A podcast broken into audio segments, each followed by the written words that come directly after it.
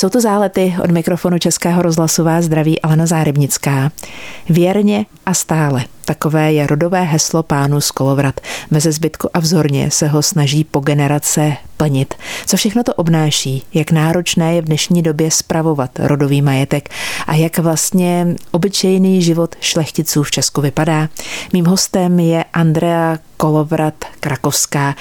Se svým mužem spravují a vlastní zámek v Rychnově nad Kněžnou a taky Černíkovice.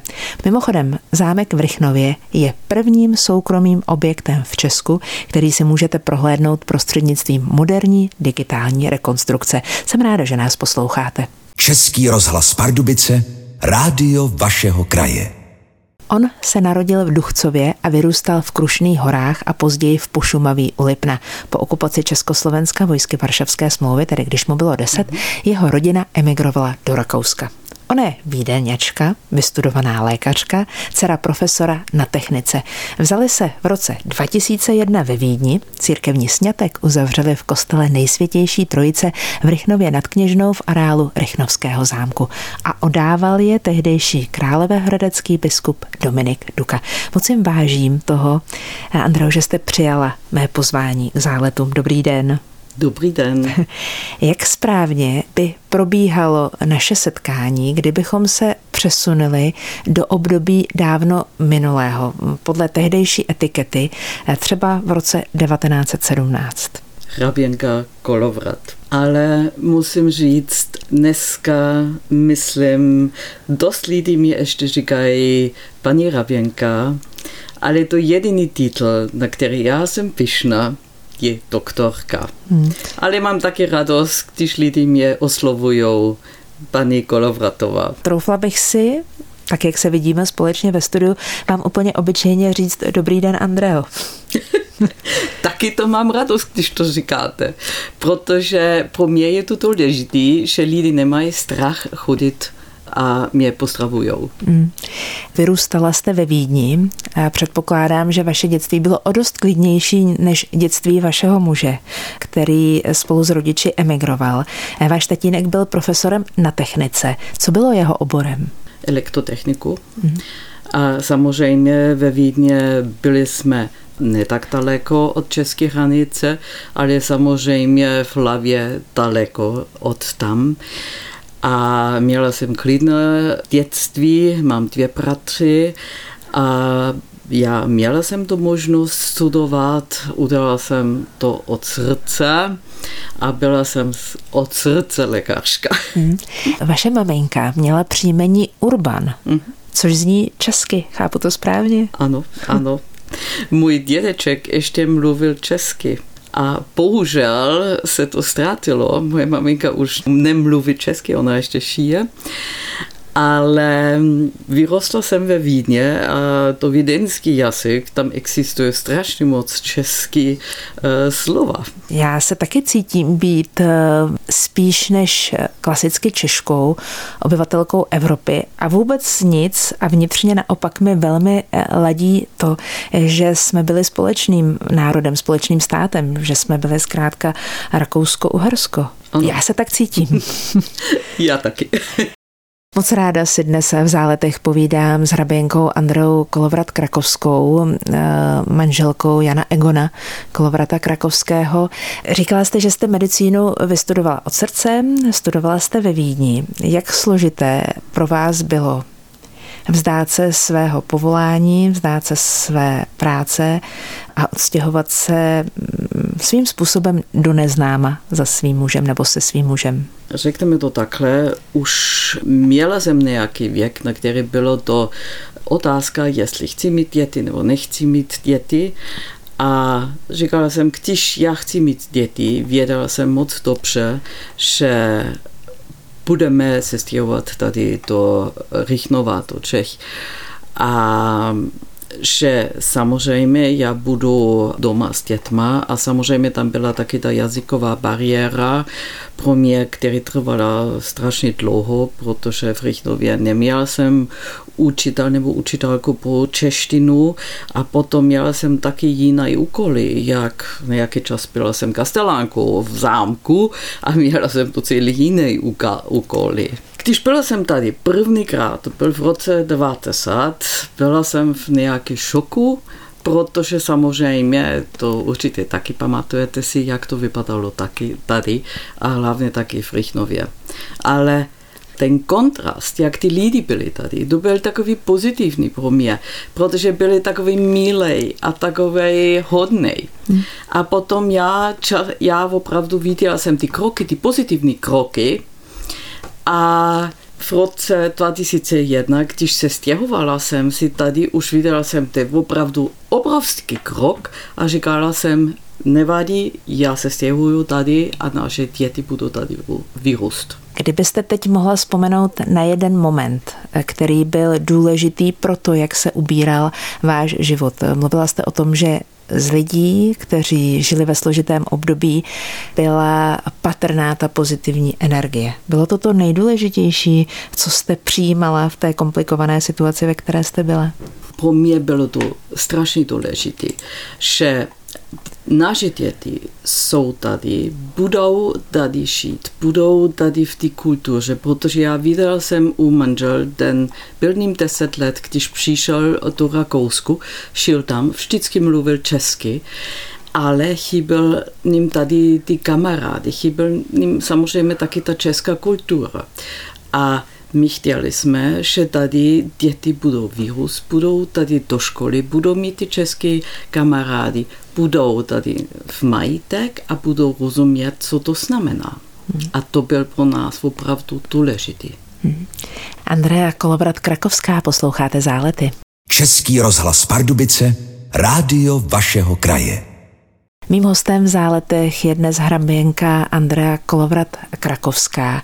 Je to teď už ve fázi, že přemýšlíte o tom, že zprávu toho rodového nebo rodinného majetku předáte svým dětem, nebo pořád ještě na ten okamžik čekáte? Ještě je to brzo, protože hmm. náš syn je jen 22, dcera je 20, ještě je brzo, ještě studujou, ale samozřejmě už chodí do lesa, už jsou uh, svědavá, už od začína, když byli malí, uh, byli v rybářství, byli v lese, byli v zámku, znají naše uh, zaměstnance a kvůli to už jsou kus o té majitek. Hmm. Kdyby jste mi měla říct, tak které vzdělání, jaká škola může připravit nejlépe vaše děti pro zprávu rodinného majetku? Co je důležité, aby vystudovali? Nebo co by bylo dobré, aby vystudovali? Určitě je důležité, že udělají nějaký ekonomku, mm-hmm.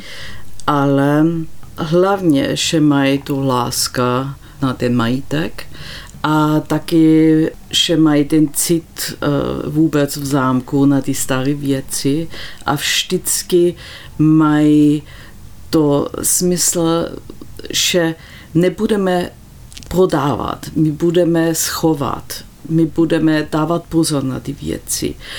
My předáme to do další generace v nejlepší kondice. To je náš sen. Sen a realita. To, co se skutečně stane. Mezitím je obrovské množství práce kterou je třeba odvést, zodpovědné práce a jak si přijetí toho, co říkáte, co je v rámci té zprávy majetku úplně nejsložitější, co je nejnáročnější?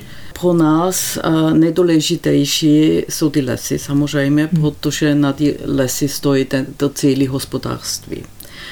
A dneska jsou tam samozřejmě dost problémy, u nás ještě nejsou ty problémy s kurovacem, ale Může to samozřejmě taky se stát a je důležité, že to funguje. Hmm. A v lesnictví musíte vždycky už pracovat pro ty příští 100 let. To je ten velký problém. Hmm. A zároveň velmi složitá věc, když jsem tady v záletech mluvila s lesníky, s ředitelem Lesnické akademie v Trutnově, říkal, že to, v jaké kondici jsou lesy, je dílem lidí, kteří se o lesy starali před stolety a že i on musí přemýšlet s tím horizontem 100 let. To je nesmírně těžký úkol. Pro mě vlastně věc, kterou, ze kterou bych prostě neuměla počítat, kterou bych neuměla skalkulovat. Ano, ano. A to je ten těžký věc. Hmm. A když Chťám přišel zpátky v roce 89, asi to znáte, tam byl jeden rozhovor s ním v roce 97, tam seděl v velký deštně nahoru na tu bunkrovku a koukal tam a tam nebyl už les a říkal o ty pět tisíc hektar, který dostal jsem zpátky v restituce, tam půlka už neexistuje kvůli to imise a byl strašně smutný, ale říkal, já budu to zkusit zalesovat a když dneska chodíte tam, tam je všude les a samozřejmě ten les není to celý v pořádku, ale dneska tam už máte skoro prales. Hmm. Český rozhlas Pardubice, rádio vašeho kraje.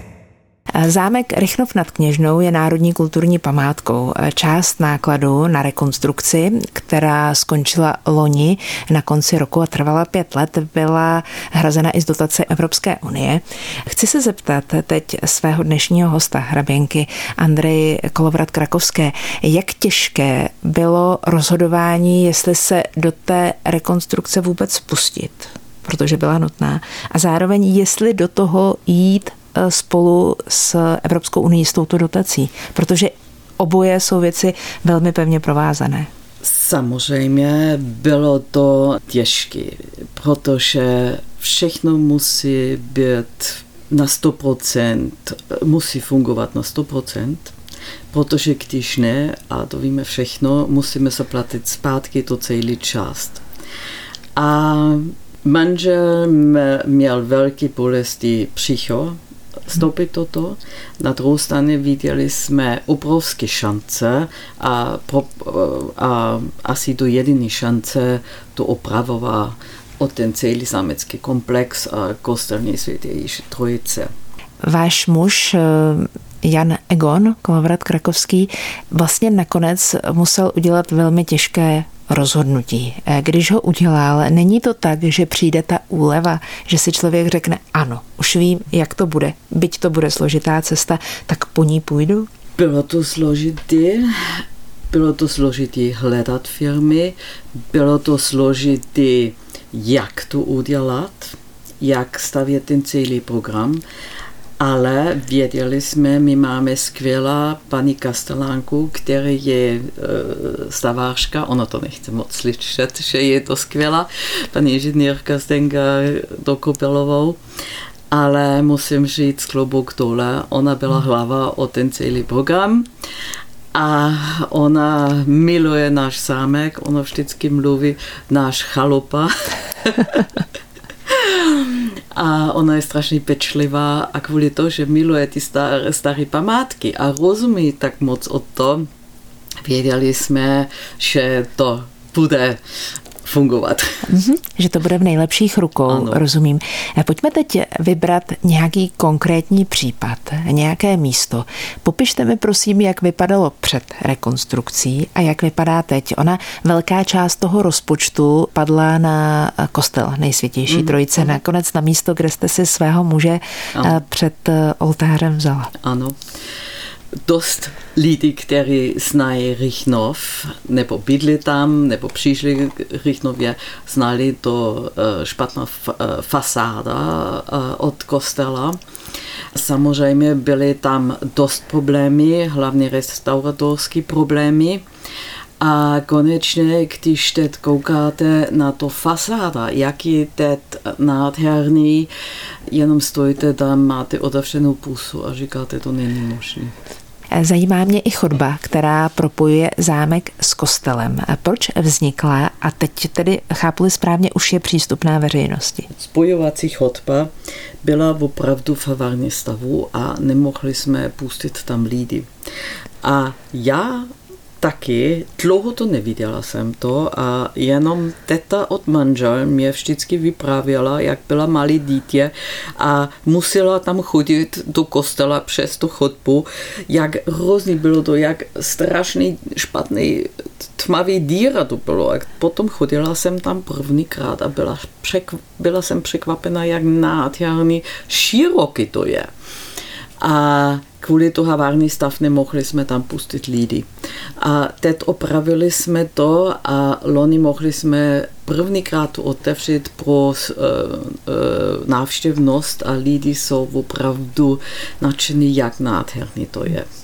Ví se, proč ta chodba byla součástí toho celého komplexu? Proč vlastně existuje chodba mezi zámkem a uh, kostelem? Architekt Santini, Jan Blažej Santini Eichel měl to takhle vymyšlený, protože ta renesanční kostel dřív, byl už dřív stavený, potom neznámý architekt stavěl první e, kus zámek a Jan Blažej Santini Eichel potom byl posvaný a měl do myšlenku už stavět nový fasádu od kostel a potom měl to myšlenku od spojení mm-hmm. ty komplexy. Mm. Za mě to byl geniální architekt. Mm-hmm. Vy to, co vytvořil, vidíte každý den a dokážu si představit, že každý ten den v tom celém komplexu najdete něco, co vás potěší, co vás překvapí, co vám prostě udělá radost. Alespoň tak já si vysvětluju tu genialitu toho architektonického řešení. Pletu se? Ano, je to pravda. Je to opravdu pravda. A co já musím říct, to byl pro mě strašný překvapený, když já začínala jsem pít kastelánku, já prvníkrát, když chodila jsem nahoře do zámku, říkala jsem, no já budu mít strach tam chodit sama nahoru, zavírat ty dveře a takhle. A nevím proč, člověk má takový pozitivní cit tam nahoru, chodit do kostela, chodit nikam v tenhle zámecký komplex, nemám strach. Hmm. Vůbec ne. A paní Tukupilová, že paní Kastelánka stejně ne. Hmm. A když máme alarmy. Moc ráda si dnes v záletech povídám s hraběnkou Androu Kolovrat Krakovskou, manželkou Jana Egona Kolovrata Krakovského. Kromě zprávy Rychnovského zámku eh, spadají do vašeho majetku a lesů, o kterých jsme mluvili, i Černíkovice. V jakém stavu byly, eh, když jste se do Česka vrátili, respektive když váš muž se vrátil do své rodné vlasti?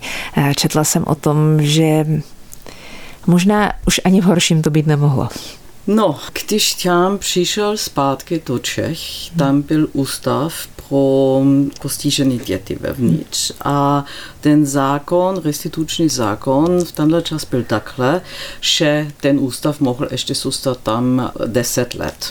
A oni tam zůstali.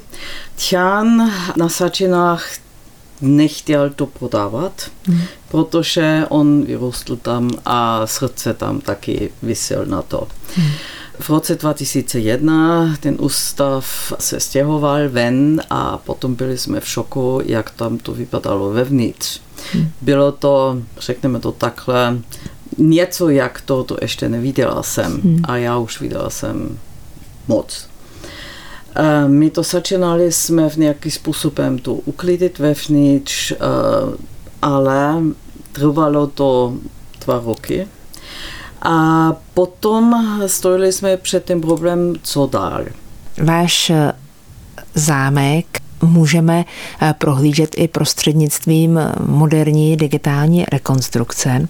To je věc, kterou nemá každý areál, dokonce eh, váš zámek Rychnov je eh, prvním soukromým objektem v Česku, který si takhle můžeme prohlédnout. Ono to není asi úplně jednoduché takový model vytvořit. Se spolupráce s firma More and More Mohli jsme digitalizovat a skenovat ten zámecký komplex a kostelný svět Ježíši Trojice, co je úžasné, protože taky pro budoucnost máme tu už schovaný v digitalizace a pro návštěvnost je to strašně zajímavý, protože můžeme ukázat, jak ten zámecký komplex vypadal v renesance, v baroku a v součásti. A samozřejmě pro lidi, kteří hrajou rád na tablet, je to úžasné. Mm-hmm. Já nejsem expert na to, já furt se hádám s tenhle tabletem, ale samozřejmě nějaké děti nebo mladí lidi to milují. Mm-hmm. Při příležitosti tuším, že 300 let od Santiniho umrtí vyšla poštovní známka. Mm-hmm. Jedna, tedy strojice známek, má na svém titulu i kostel mm-hmm. nejsvětější trojice. Líbí se vám? Je to nádherný. Ten autor od ty známky je Karel Zeman. Je to akademický malíř, medailleur a grafik. Je to úžasný. Bohužel bylo to jenom 26 tisíc eh, známky vydány a byly hned vypodány a furt se ptají lidi, jestli můžou ještě se kupovat, ale bohužel už byly za pár týdnů vypodány. Mhm, mhm. Pojďme na moment ještě na hřebeny Orlických hor na. Velkou deštnou. Na vrcholu, který vlastně eh, patří vám, je součástí mhm. vašeho panství, měla původně stát nějaká železná konstrukce z vysílači eh, a tak dále. A vy jste preferovali s mužem přírodní stavbu, eh, proto jste dokonce obci darovali pozemek, aby vlastně mohli investovat do svého. Tak jste spokojeni s výhledem z Velké deštné? No, v roce 2015 darovali jsme pozemek obce Deštně a oni v spolupráce potom eh, v Polsku budovali tam rostlina, která je samozřejmě úžasná. My ale nepočítali jsme s tenhle, že bude mít to takový úspěch, že tam chodí 10 tisíci lidí do 100 tisíce, mm. nás říkal obec mm. a samozřejmě pro nás je to taky není takový příjemný, mm. protože les kolem je náš a když tam chodí tak moc lidí, mm. samozřejmě jsou taky odpady. Mm. Svěř kolem je zrušený. Mm.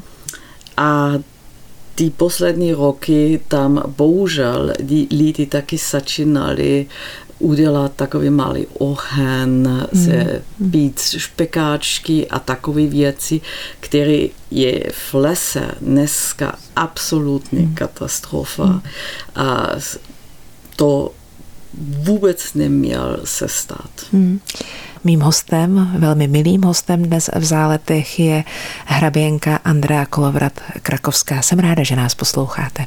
Český rozhlas Pardubice, rádio vašeho kraje. V záletech dnes mluvím s manželkou Jana Egona Kolovrata Krakovského, hraběnkou Andreou Krakovskou. Jedna otázka, která vlastně je důležitá z hlediska ukončené letní sezóny na vašem zámku. Eh, předpokládám, že probíhá celý rok, ale eh, jak moc přínosná byla rekonstrukce z hlediska počtu návštěvníků. Jinými slovy, o kolik víc lidí se přišlo podívat do Rychnova? Takovej exaktně nemůžeme to říct, protože přes ty poslední pět let samozřejmě byl covid, potom měli jsme zase nějaké části zavřeno, Měli jsme kostel zavřeno, měli jsme zámek půlku zavřeno a kvůli toto nemůžeme říct. To hmm. jediné, co můžeme říct, my máme tak moc návštěvost, jak nikdy neměli jsme. Lidi přijdou, koukají, chtějí vidět kostel v Nový Kapátem, chtějí vidět spojovací chodba, jsou uh, překvapení, jak nádherný to je a milujou se být tam. Eh, zámek má spoustu pojmenování přívlastků, říká se mu barokní perla, říká se mu rychnovské hračany. Která z těch eh, slovních spojení, která ho popisují, máte nejraději? Která jsou vám nejbližší? Rychnovské hračany, protože je to takový velký, neuvěřitelně velký. Eh, znamená to, že tam i najdete do soukromí pro sebe, i když je tam plno návštěvníků? je to, když zavíráme vráta, v 5-6 hodin sedíme tam v sale teréně, někdy s klinickou sektem a máme hezký večer. Mým hostem v záletech je dnes hraběnka Andrea Kolobrat Krakovská. A poslední otázku tradičně eh, pokládá umělá inteligence. A když já jsem se umělé inteligence zeptala, eh, na co by se ráda zeptala, kdyby byla rozhlasovým moderátorem Andrej Kolobrat Krakovské, řekla mi, Ráda bych se zeptala na moment, kdy se hraběnka Andra Kolovrat Krakovská ohlédne za svým životem, na co bude nejvíc vzpomínat, na co by byla nejraději pyšná. Nejrád jej byla jsem pyšná na co manžel a já mohli jsme eh, v Rýchnově udělat, co tam v zámku, eh, v kostele mohli jsme upravovat, co můžeme dát dětma se sebou, nejenom jak majitek, ale že milují ten majitek. Mm-hmm. Milují tu atmosféru, která z toho, když se díváme na něco, co je tak dokonalé a krásné jako architektura vašeho zámku a navíc teď už obnovená, eh, nám eh, v podstatě dělá dobře na duši. Rozumím tomu tak. Když eh, mluvím o duši, možná při rozhovoru s vámi, s lékařkou, s doktorkou, jejíž oborem byla pneumologie, dýchá se vám dobře. A pro co dýcháte v tom přeneseném slova smyslu? Knížky a umění. Moc krát děkuji za to, že jste byla mým hostem, že jste si našla čas, že jsme mohli strávit eh, krásnou hodinu ve vysílání eh, Českého rozhlasu a moc krát děkuji za všechno, co děláte pro to, aby historie zůstala uchována a abychom z ní mohli čerpat inspiraci pro budoucnost. Děkuji za návštěvu a velmi si toho vážím. Děkuji moc krát. Naslyšenou. Krásnou neděli přejeme vám všem. Tento pořad si můžete znovu poslechnout v našem audioarchivu na webu pardubice.rozhlas.cz.